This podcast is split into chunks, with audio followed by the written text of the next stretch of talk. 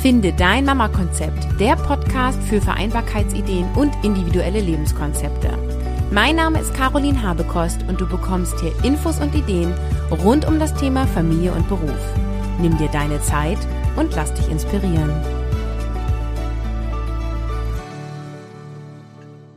Moin, empfinde dein Mama-Konzept Podcast. Willkommen, Caroline. Schön, dass du da bist. Ja, vielen Dank. Ich begrüße dich auch, Namensvetterin. genau. Ich habe, ähm, ich glaube, in einem Newsletter den Aufruf gemacht, äh, melde dich doch, wenn du auch eine Mama bist mit festen Arbeitszeiten und wie du das managst. Und daraufhin hast du dich gemeldet und da freue ich mich total. Und wir nehmen heute eine Mama-Geschichte auf und dann stell dich doch mal am Anfang vor. Wie viele Kinder hast du? Wie ist so deine Lebenssituation aktuell? Ja, gerne. Also ich bin 41 Jahre alt. Ich habe vier Kinder, vier Jungs. Die sind zwölf, elf, neun und fünf Jahre alt. Und ich bin seit eineinhalb Jahren alleinerziehend.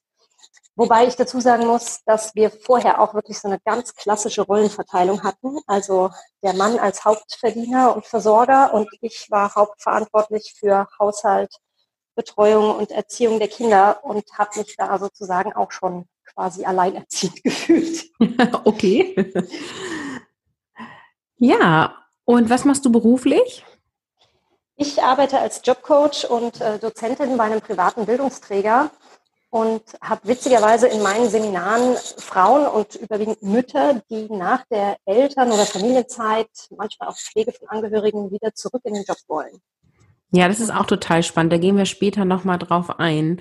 Mhm. Am Anfang interessiert mich erstmal, wie sieht denn so ein typischer Tag bei dir auf? Wann stehst du auf? Was sind so deine Aufgaben?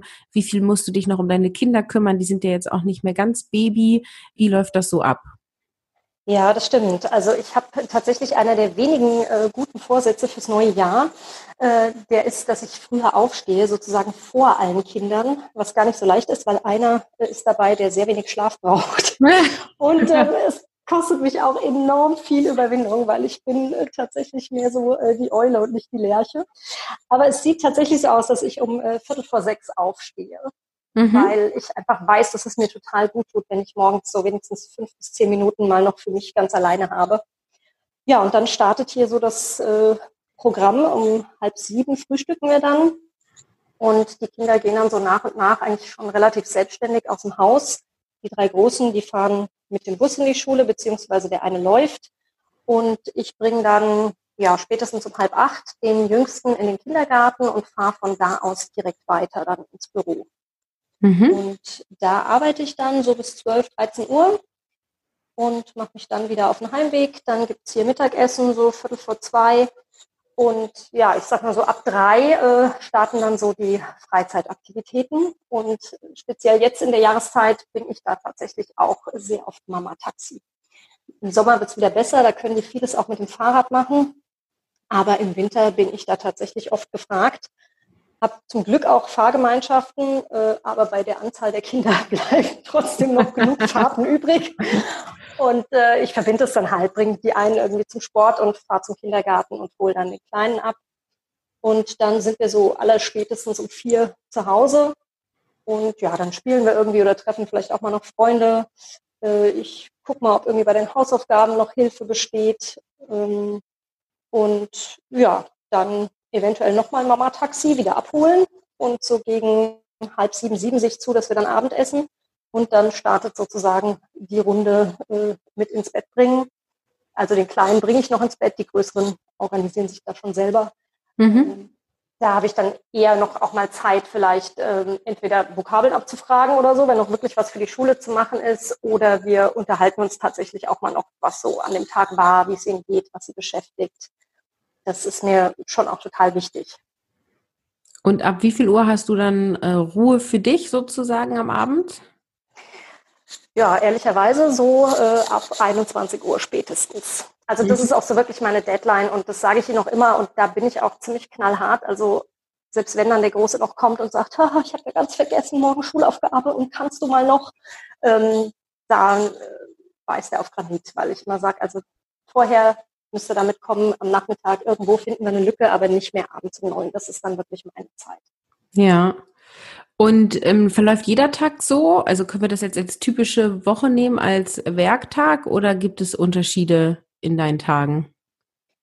Also die sind schon relativ ähnlich. Ich habe äh, am Anfang überlegt, ob ich das irgendwie so organisiere, dass die Kinder möglichst am selben Tag irgendwie alle außer Haus sind. Ja, also dass ich gucke, dass ich Sporttermine oder so alle auf einen Tag lege.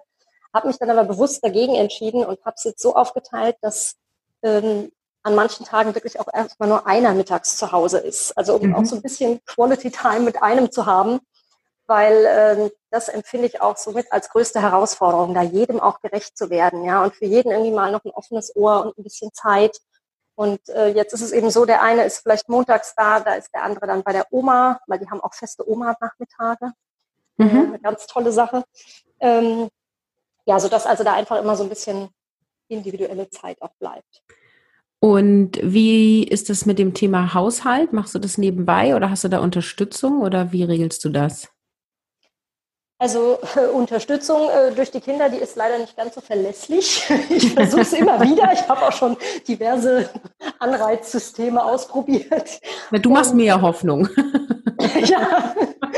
Ähm, ja, also als Tipp kann ich auf jeden Fall sagen, man sollte sich gut überlegen, was man delegiert. Ja, also einer meiner Söhne hat die Aufgabe, Müll runterzubringen und da habe ich ganz bewusst mich für Papiermüll entschieden und nicht für Biomüll, ähm, weil äh, ja, also er, er, hält es lange aus und kann da lange drüber steigen und äh, das ignorieren. Ich stelle ihm das dann auch gegebenenfalls tatsächlich direkt vors Zimmer äh, und irgendwann bringt das dann auch runter. Ja. Okay. Ähm, ja, ansonsten läuft es tatsächlich eher nebenbei, beziehungsweise ähm, bin ich inzwischen auch äh, so weit, dass ich mir tatsächlich den Luxus gönne und äh, ab und an eine Putzfrau hier kommt, äh, die wenigstens mal durchwischt. Ähm, das ist auch in meinen Seminaren immer Thema, so haushaltsnahe Dienstleistungen. Oft kommt dann gleich der Einwand, oh, das ist finanziell nicht drin. Und ich sage dann immer, ja, wir können ja mal gucken, vielleicht gibt es irgendwo anders Einsparpotenzial. Weil das habe ich so gemerkt, das ist einfach für mich lästig, ja, so diese ganze Hausarbeit, speziell das Putzen. Und ähm, da nehme ich dann lieber irgendwie ein paar Euro in die Hand und habe dafür Zeit für andere Sachen. Ja, die Diskussion hatte ich tatsächlich neulich auf dem Spielplatz, weil auch eine Mutter sagte, ähm, ah, das können sie sich nicht leisten und äh, sie aber relativ häufig von Shoppingtouren erzählt. Uh und ich dann mal gefragt habe, wie viel Geld im Monat sie denn für Kleidung ausgibt und als sie das dann so beschlagen hat, ich gesagt hat, also da könntest du dir, glaube ich, zwei Haushaltshilfen von leisten. Okay. Ja, ja, das ist manchmal, äh, öffnet es schon die Augen, wenn man das auch mal schriftlich macht oder sich anguckt. Und ja, dann gilt es halt einfach Prioritäten zu setzen, ja. Und ich meine, es gibt ja auch Leute, die machen es gerne. Ich habe auch Freundinnen, die entspannen sich beim Bügeln. Also jedem das sagen. Aber das Putzen ist eben nicht meine Lieblingsbeschäftigung. Ja, äh, kann ich, äh, kann ich nachvollziehen. und ähm, hast du irgendwie in der Woche auch irgendwie einen festen Termin für dich? Gehst du irgendwie abends selber mal zum Sport oder fällt sowas runter? Also das fällt tatsächlich am ehesten runter. Ähm, es ist so, dass die Kinder, wir haben ja praktisch mehr oder weniger das Residenzmodell, also die Kinder sind jedes zweite Wochenende bei ihrem Papa und alle zwei Wochen auch einen Tag unter der Woche mhm. sodass ich sozusagen im zweiwöchigen Rhythmus immerhin äh, zum Yoga gehe. Ähm, also das funktioniert und das äh, und manchmal mache ich das mir halt auch an den Wochenenden, an denen ich frei habe. Also ich habe da zum Glück äh, einen Anbieter gefunden. Da gibt es zum einen Zehnerkarten und zum anderen offene Kurse. Das kommt mir sehr entgegen. Okay. Ja, du leitest gerade schon gut über zum nächsten Thema ähm, was es bedeutet, alleinerziehend zu sein. Ich habe in diesem Podcast noch gar nicht viel mit Müttern gesprochen, die alleinerziehend sind und die Modelle sind ja auch immer sehr verschieden. Und wenn du magst, dann teil doch mal mit. Also wie ist das? Liegen alle Verantwortungen nur bei dir? Also ich denke da auch an sowas wie Arzttermine, Schultermine, ähm, Entscheidungen auch, keine Ahnung, auf welche Schule geht das Kind, äh, wird das Kind geimpft oder nicht und was da nicht alles ansteht. Oder wie sind die Rollen bei euch geregelt und verteilt? Wie löst man sowas? Ja, also ich muss sagen, ich bin da tatsächlich in einer recht komfortablen Lage. Äh, zum einen, was das Finanzielle betrifft und zum anderen auch so die Aufteilung. Ähm, also die Kinder sind, wie gesagt, äh, teilweise auch beim Papa und ähm, wir versuchen uns äh, schon auch abzustimmen, was Entscheidungen betrifft. Also Schulwechsel sowieso, ja, so die großen Sachen und auch ähm, Impfen oder solche Geschichten. Ähm, und was so die ganz praktischen Sachen betrifft, da ist es natürlich schon so, dass der Hauptanteil äh, bei mir liegt, klar. Und es ist auch somit die größte Herausforderung, alle Termine unter einen Hut zu bringen und so die ganze Organisation. Ähm, aber die Kinder werden ja auch größer und selbstständiger. Was natürlich aber auch manchmal bedeutet, dass sie einen mental mehr fordern. Ja, also ich finde immer oft wird also über die Kleinkindbetreuung gesprochen, wie schwierig das ist und wie aufwendig. Äh, aber je größer die werden, äh, dann gibt es halt andere Probleme oder Herausforderungen. Also ich habe hier im Moment zum Beispiel das äh, mit der übermäßigen Handynutzung, das ist so ein Reizthema. Da würde ich mir zum Beispiel manchmal wünschen, dass jemand da wäre, der mich da mal unterstützt und sagt, jetzt habe ich echt genug rumgedaddelt und jetzt kommen die Dinger weg. Das muss ich halt alleine durchziehen und da konsequent bleiben. Oh, das ist ein gutes Beispiel. Äh, genau das hatte ich irgendwie auch mit meinem Mann, wo ich dann zu ihm gesagt habe, kannst du jetzt bitte mal gehen? Also es ging nicht um Handy, sondern äh, die haben sich das iPad geklaut sozusagen, auch mhm. noch heimlich, ne? Und dann irgendwie das dritte Mal an dem Tag, wo ich dachte, okay, vielleicht sperren wir es jetzt doch weg. Eigentlich wollte ich, dass sie so quasi lernen, nicht daran zu gehen. Mm. wo ich so genervt war, wo ich dachte, wenn ich jetzt hochgehe, ich raste sofort aus und ich gesagt habe, bitte, bitte, geh du. Ja. und genau das äh, ist ja dann wahrscheinlich bei dir nicht da, ne? Genau, richtig. Das sind genauso diese Situationen und ähm, ja, da haben die einfach auch noch nicht so diese Selbstkontrolle. Ne? Ich habe das zwar auch immer gedacht äh, und bin auch ein großer Anhänger von Jesper Juhl, der ja auch immer sagt, ne, die sollen durch eigene Erfahrungen lernen, aber also dieses Handy hat so ein Suchtpotenzial und ich glaube gerade auch bei Jungs in dem Alter, ähm, ja, da hilft dann nur klare Ansage und Konsequenz tatsächlich, ja. Okay. Und ähm, ja, das andere, was du angesprochen hast, mit Arztterminen oder zum Beispiel auch Elternabende oder so, da muss ich tatsächlich ehrlicherweise sagen, ähm, das kann ich eigentlich besonders gut ähm, aufteilen, seit ich getrennt bin, was jetzt nicht heißen soll, dass ich unzufriedenen Müttern rate, sich zu trennen. Aber ähm, ich ermunter schon dazu, da auch ähm, selbstbewusst daran zu gehen und auch ähm, Dinge abzugeben. Also das merke ich mir manchmal schon an, dass mir das auch schwer fällt, ja, dass ich schon gerne so die Zügel auch in der Hand habe, ja, und auch so ein bisschen die Kontrolle. Und gerade jetzt, also beim Jüngsten zum Beispiel ist es auch so, da steht die Schuleingangsuntersuchung an, ja, der wird im Herbst eingeschult und da bekommt man vom Gesundheitsamt dann mit der Post äh, mitgeteilt, wann der Termin ist und der ist natürlich genau während meiner Arbeitszeit. Und dann habe ich auch erst so überlegt, okay, ich rufe an und verschiebe diesen Termin. Und erst so beim zweiten Mal drüber nachdenken, habe ich gedacht, hm, könnte ja eigentlich auch der Papa des Kindes übernehmen. Und dann kam ja. bei mir auch wieder so dieses, hm, oh, ah, naja, aber ne, kann der das überhaupt richtig einschätzen? Er sieht das Kind ja weniger als ich und also so ähm, alle möglichen Bedenken. Und irgendwann habe ich dann gedacht, nee, also er macht es vielleicht anders, aber nicht deswegen automatisch schlechter. Und ich glaube, das ist auch wichtig, dass man da auch mal loslassen kann. Ja. Das, so, das beobachte ich tatsächlich auch viel ähm, bei Freunden oder auch bei meinen Teilnehmerinnen. Und ich habe vor kurzem sogar nachgelesen, es gibt sogar einen äh, Fachbegriff dafür. Äh, die Soziologen, die nennen das äh, Maternal Gatekeeping. Also die mhm. Frau, die sozusagen das Tor zum Kind hütet und den Mann da auch gar nicht so zum Zuge kommen lässt bei der Erziehung beispielsweise oder bei der gerechteren oder partnerschaftlicheren Aufteilung der Sachen. Das ist ja und, spannend. Wird das begründet? Ja, ich glaube so ein bisschen also ich glaube, es äh, hängt damit zusammen, dass ähm, Frauen ja oft nach der Geburt, äh, also vorher vielleicht die modernsten Vorstellungen von der Rollenverteilung und nach der Geburt rutscht man dann doch irgendwie so in dieses Traditionelle rein, äh, also viele. Und ähm, dadurch, dass man natürlich dann als Frau auch viel Zeit mit dem Kind verbringt, hat man, glaube ich, einen gewissen Vorsprung, aber eher durchs Üben und nicht unbedingt durch mehr Kompetenzen. Und das muss man sich aber halt auch eingestehen, ja, und sagen, okay, der andere, der kann das genauso gut. Er muss einfach die Chance auch bekommen, das möglichst häufig zu tun. Ja, wenn ich halt 100 Windeln gewechselt habe, geht das einfach fließender und schneller, als wenn ich es zum ersten Mal mache. Ja, ich glaube, da ist viel dran. Also einmal ist man am Anfang ja körperlich anders gefragt. Also wir haben die Kinder in uns so, dann mhm. werden sie geboren dann stillen viele. Ähm, das macht irgendwie auch nochmal eine andere Bindung aus. Und dann fängt eigentlich ja schon dann der Moment an, das Kind auch mal an den anderen zu gewöhnen. Mhm.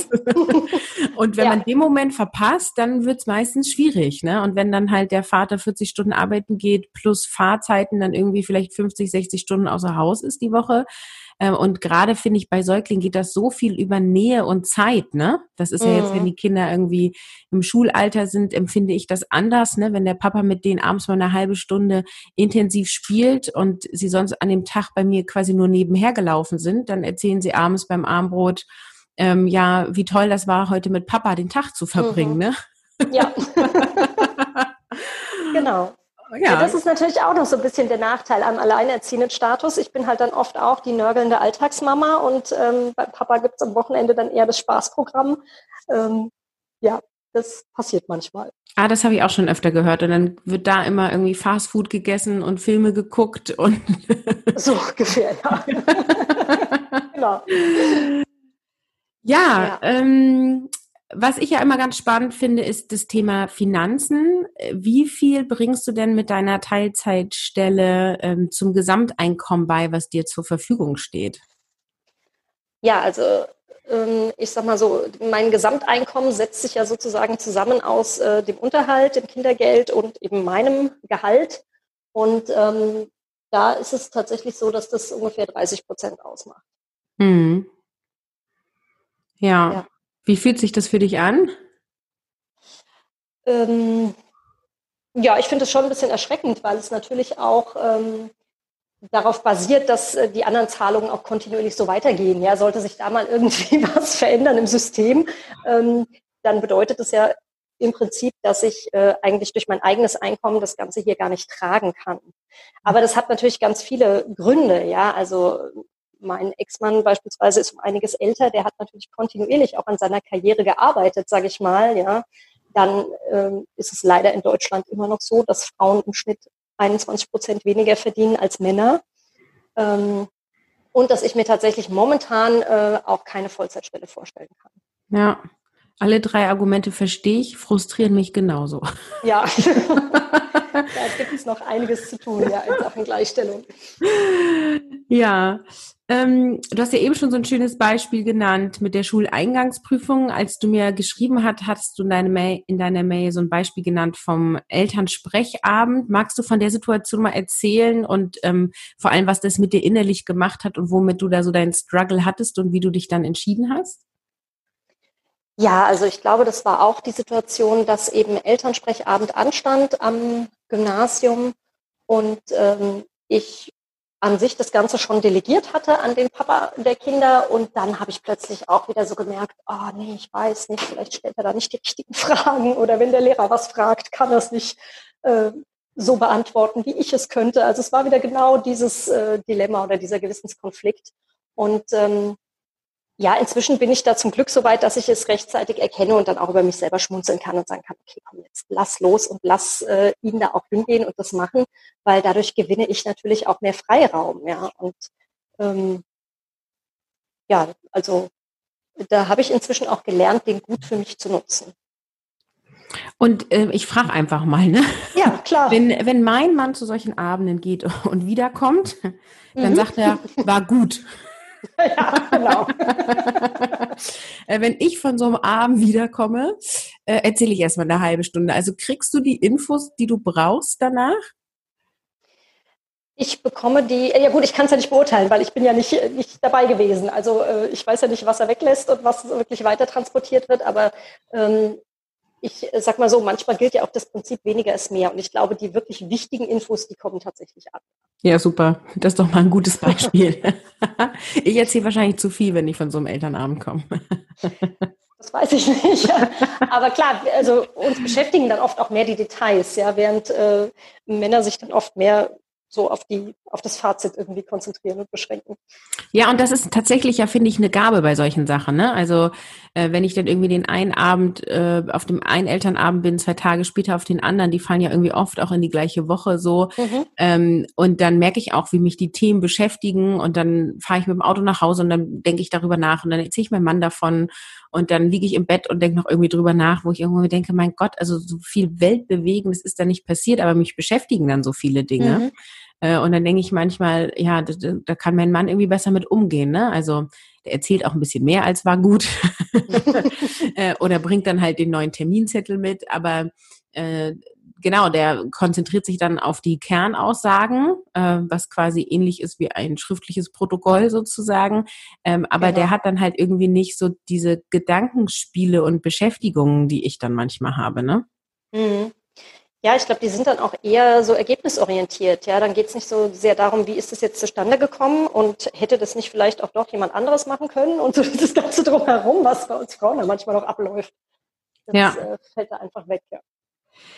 Nun bist du ja Dozentin mit dem Thema Perspektive Wiedereinstieg und da will ich natürlich jetzt auch noch mal ein bisschen was wissen in diesem ja. Podcast, weil äh, da sind ja deine Zielgruppe vor allem Mütter, wenn ich das richtig verstanden habe. Hattest mhm. du noch nie einen Mann in deinem Kurs? Obwohl er hätte Nein, kommen tatsächlich, dürfen? tatsächlich nicht. Genau so ist es. Äh, äh, also es, es, steht an sich auch Männern offen.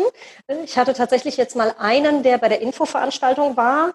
Ähm, nee, aber es hat sich noch keiner äh, tatsächlich durchringen können zu kommen. Ich weiß nicht, ob die, die Gruppe an Frauen dann abschreckt. Ich weiß es nicht. Ich bin dem Ganzen noch nicht auf die Schliche gekommen. Ähm, Wobei, vielleicht liegt es auch so ein bisschen daran, dass es Männer natürlich ähm, auch weniger trifft, sage ich mal. Ja? Mhm. Weil die Männer sind halt doch ähm, weniger diejenigen, die wirklich in Elternzeit gehen. Die meisten ähm, nehmen eben diese zwei Partnermonate. Und ähm, es gibt zwar immer wieder Studien, die als Ergebnis haben, dass Väter sich eigentlich mehr Zeit mit der Familie wünschen und auch mehr Anteil an dieser Fürsorgearbeit, wie es immer so schön heißt, ähm, es aber oft nicht machen, weil sie berufliche Nachteile fürchten. Mhm. Und das ja zu Recht, weil es ist das, womit Frauen tagtäglich konfrontiert sind. Ja. Was genau tust du da? Also du hast gesagt, du fährst ins Büro, es gibt irgendwie Kurse. Mit welchen Themen kommen die so an? Kannst du uns da mal so einen Einblick geben? Ja, also in der Regel ist es so, dass äh, übers Jahr verteilt drei Kurse stattfinden. Ein Kurs äh, umfasst immer zehn Wochen. Und da kommen die Frauen täglich äh, von halb neun bis zwölf, sind die wirklich vor Ort und ähm, das ist natürlich auch eine ganz schöne Möglichkeit, mal auszutesten, so ein bisschen Wiedereinstieg Leid. Ja, wie ist es, wenn ich äh, jeden Tag aus dem Haus gehe? Wie reagiert das System Familie zu Hause? Die Kinder, wenn ich als Mama nicht mehr die ganze Zeit verfügbar bin? Wie bekomme ich das alles unter einen Hut, den Haushalt, das Einkaufen und so weiter? Und da merken die relativ schnell in diesem Zeitraum, ähm, wo es vielleicht auch noch was zu verändern gilt, um dann wieder gut in den Job einsteigen zu können. Ja, also auch wie sieht's aus mit der Kinderbetreuung? Habe ich einen Plan B, wenn mein Kind krank wird?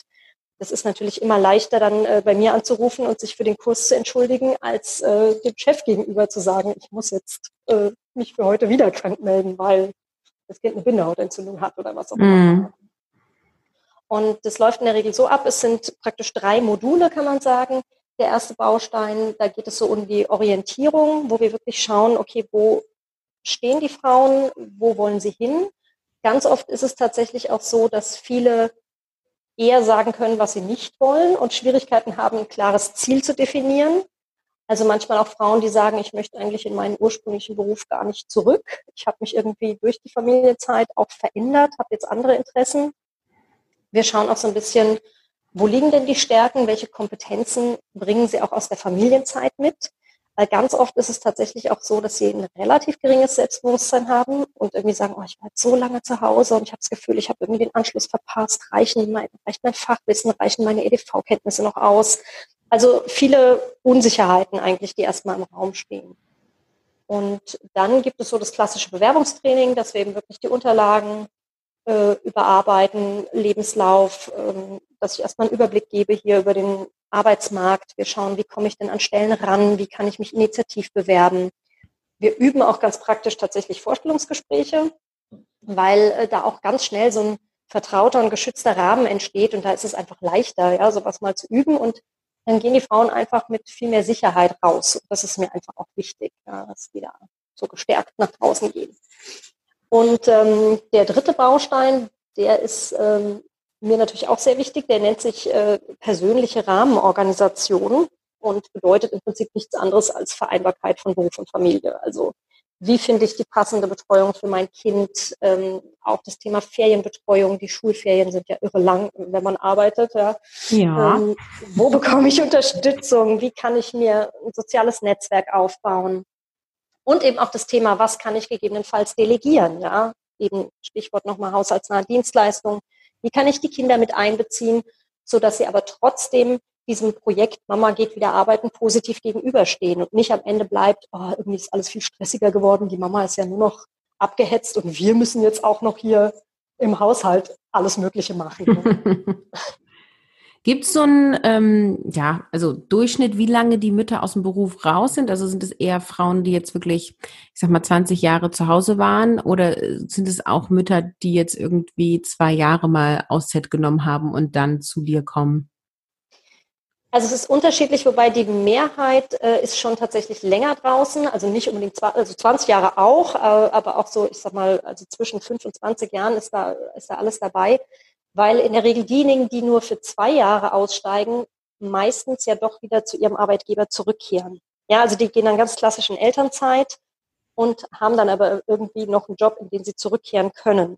Und mhm. die anderen sind eher diejenigen, ähm, die tatsächlich eben länger ausgestiegen sind und ähm, sich jetzt auch ein Stück weit neu orientieren. Ich frage das so, weil ich in Kontakt mit vielen Mamas immer wieder auch so dieses habe, naja, ich äh, mehr als zwei, drei Jahre Elternzeit nehme ich nicht, damit ich wieder zurück kann, mhm. äh, damit ich nicht in der Situation bin, dann irgendwie in zehn Jahren keinen Anschluss mehr zu finden oder so. Ähm, und ich das immer gut nachvollziehen kann aus der beruflichen Perspektive und es aber so schade ist, weil die eigentlich lieber länger zu Hause bleiben wollen würden, ne? Ja.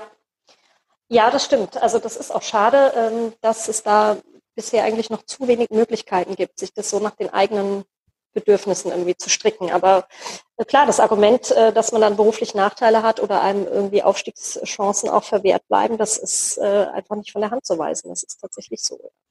Ich habe ja auch so ein bisschen die These, es liegt so ein bisschen daran, in was für ein Job ist man und wie zufrieden ist man. Ne? Also ähm, so sehr ich ja meine Kinder auch liebe und Zeit mit denen verbringe, ist mir mein Beruf ja total wichtig. Ich könnte mir überhaupt nicht vorstellen, jetzt fünf Jahre nicht zu arbeiten.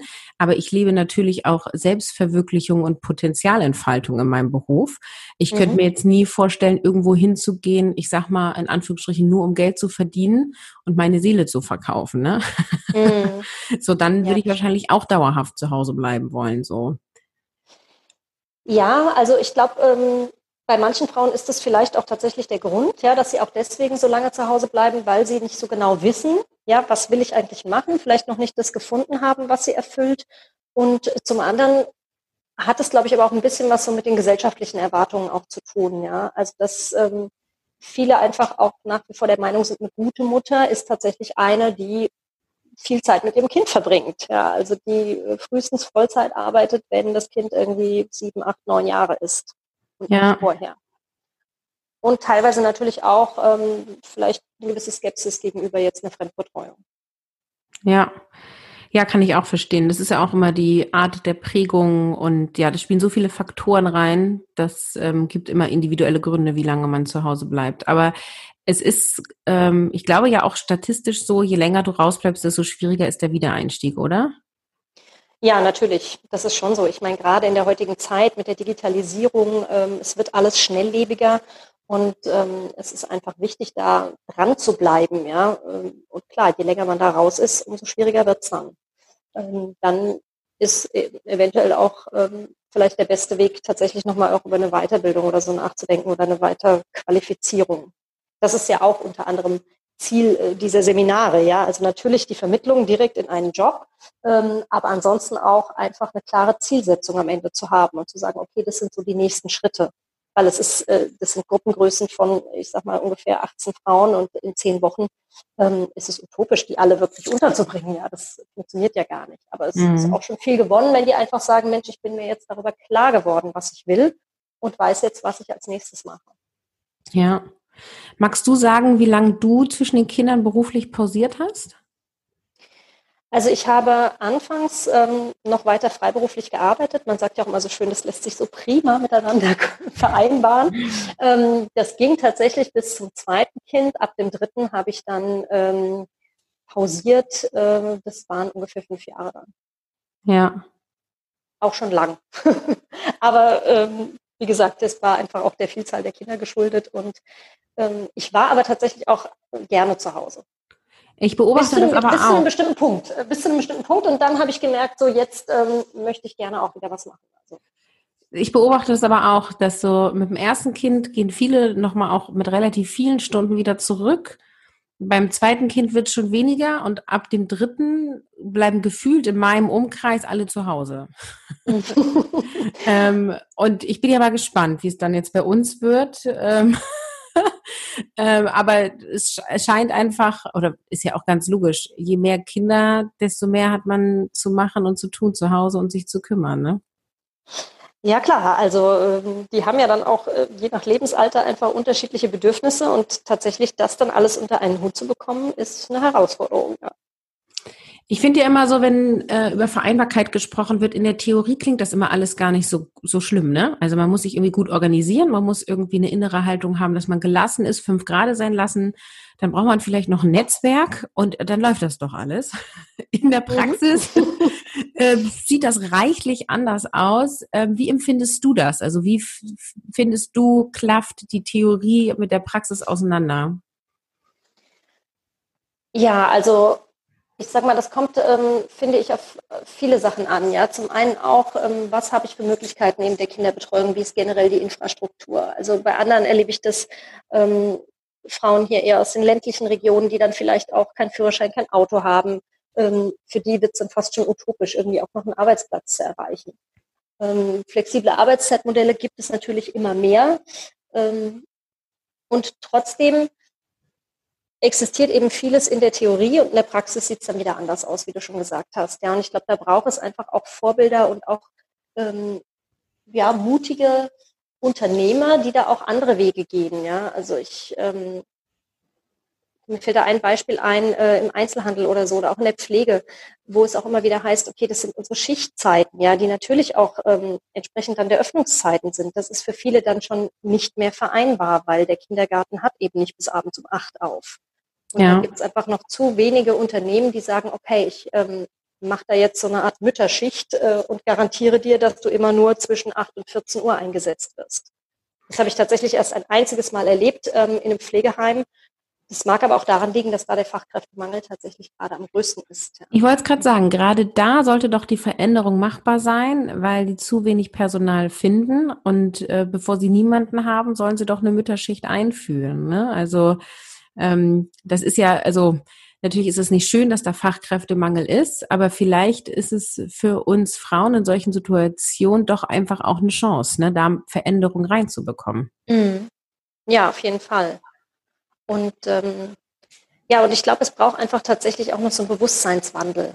Also dass äh, wirklich auch ähm, Väter mehr als Vorbild fungieren und sagen, okay, und ich ähm, reduziere jetzt ganz bewusst auch mal meine Arbeitszeit, dass das auch mehr akzeptiert wird, ähm, wenn die Eltern Zeit nehmen. Und ähm, ja, dass einfach so diese beruflichen Nachteile, die halt nun mal da sind, dass das abgebaut wird, dass da einfach Möglichkeiten gefunden werden, dass man da irgendwie besser ähm, wieder Anschluss findet und auch halten kann. Ja, da möchte ich auch kurz was teilen, weil wir ja gerade so hier in Überlegung sind, wer nimmt wie viel Elternzeit und mhm. Elterngeld. Und, und uns fragen halt ganz viele, ne? weil denen schon klar ist, ähm, die machen es bestimmt ein bisschen anders. Mhm. und äh, was mich total frustriert ist, ähm, wir erzählen dann, ja, vielleicht machen wir es so oder so und der eine so viele Monate und der andere so. Ähm, und dann ist eins der ersten Fragen gleich, und was sagt der Arbeitgeber von deinem Mann? Mhm. wenn der in Elternzeit geht. Und ich raste inzwischen regelmäßig aus und sage, und was sagt mein Arbeitgeber, dass ich mindestens ja. zweieinhalb Monate oder was das sind in Mutterschutz bin, egal, also theoretisch egal, ob ich will oder nicht, also der ist ja gesetzt sozusagen. Mhm. Äh, und dann kommt die Elternzeit auch nochmal dazu und die werde auch ich mir nehmen. Äh, aber es fragt mich niemand, wie mein Arbeitgeber das findet. Der muss damit mhm. zurechtkommen.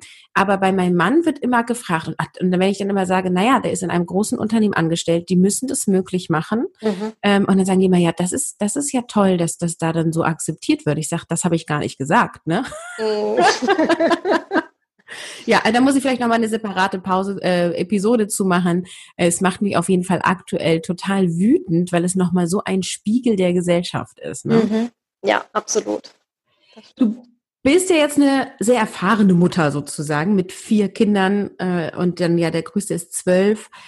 Was sind denn so immer noch Herausforderungen oder vielleicht sind sie auch gerade erst entstanden nach all den Jahren des Mutterseins für dich, die ja, die einfach da sind und schwierig zu handeln sind?